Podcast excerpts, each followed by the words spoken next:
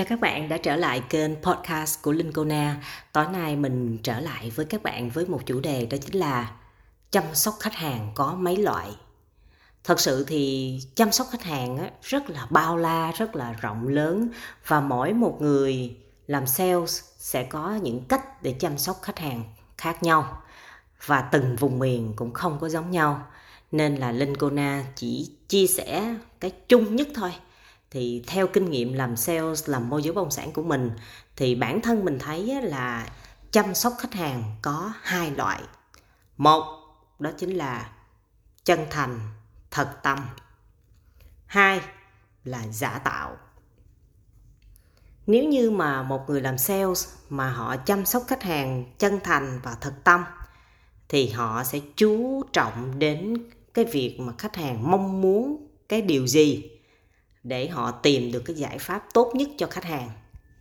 Nhưng mà cái người mà chăm sóc khách hàng giả tạo á, thì họ lại muốn bán bằng mọi giá bằng mọi cách bằng mọi thủ thuật để làm sao đó họ bán được hàng. Và họ không cần biết nhu cầu của khách hàng thực sự là cái gì. Mà kể cả họ có biết nhu cầu thực sự của khách hàng là cái gì thì họ cũng chẳng có quan tâm.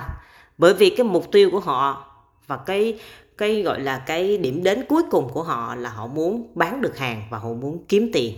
Tức là cái sự tham thâm trong con người của họ khủng khiếp lắm. Và họ chỉ nghĩ đến cái việc là làm sao để họ có được cái lợi nhuận có được cái số tiền hoa hồng cao nhất có thể. Thì nếu như mà các bạn để ý á, thì có những người người ta bán hàng á, có thể là các bạn ừ, chưa có bán được nhiều hàng nhưng mà các bạn đã có được rất là nhiều khách hàng gọi là khách hàng dự phòng khách hàng dự bị khách hàng có thể sẽ mua của bạn trong tương lai. Mà tương lai có thể là một năm hai năm hay là năm bảy năm hay là 10 năm. Chuyện chuyện gì cũng có thể xảy ra hết. Nhưng mà các bạn biết á, thường mà các bạn chăm sóc khách hàng chân thành thật tâm á, thì có khoảng 10% các bạn sẽ có được cái giao dịch thành công.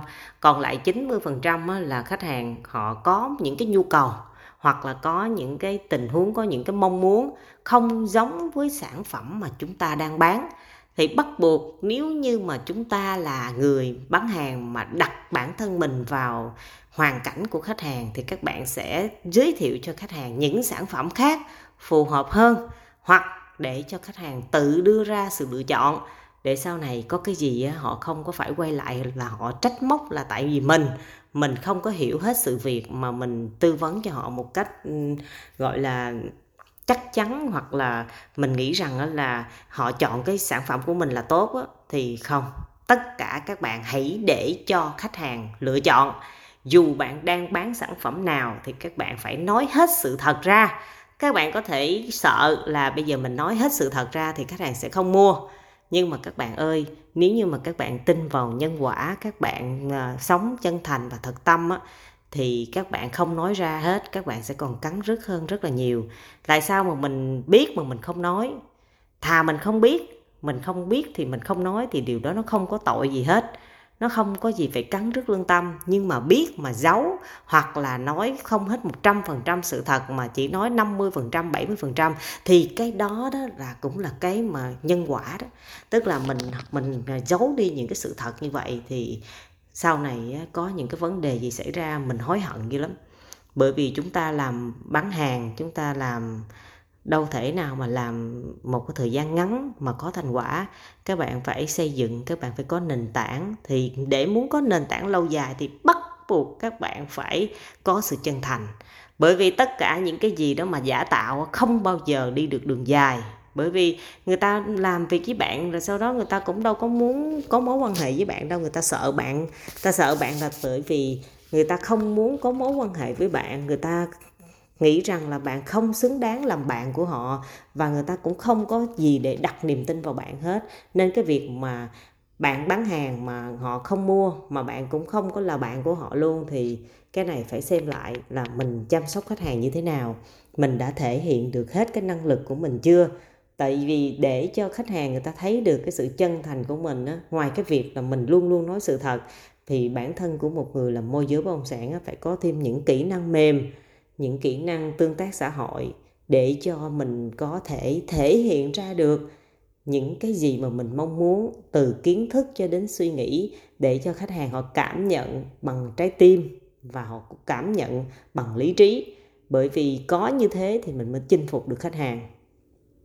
Còn tất cả những trường hợp mà làm việc với khách hàng giả tạo và tham, thăm hoặc là chăm sóc khách hàng chỉ vì muốn bán cái hàng của mình á, thì thường ở những cái cách này á, mà theo mình á, mình thấy nó rất là trơ trẽn và rất là thô.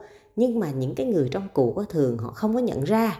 Họ nói rằng là đó là một cái cách rất là hay hoặc là họ dẻo miệng hoặc là họ nói cái gì thì mình mình không phải mình không không phải làm giống họ nên mình cũng không hiểu được và mình cũng không có quan tâm mình cũng không thích. Bởi vì mình làm việc là luôn luôn trên một cái lập trường là có sao nói vậy?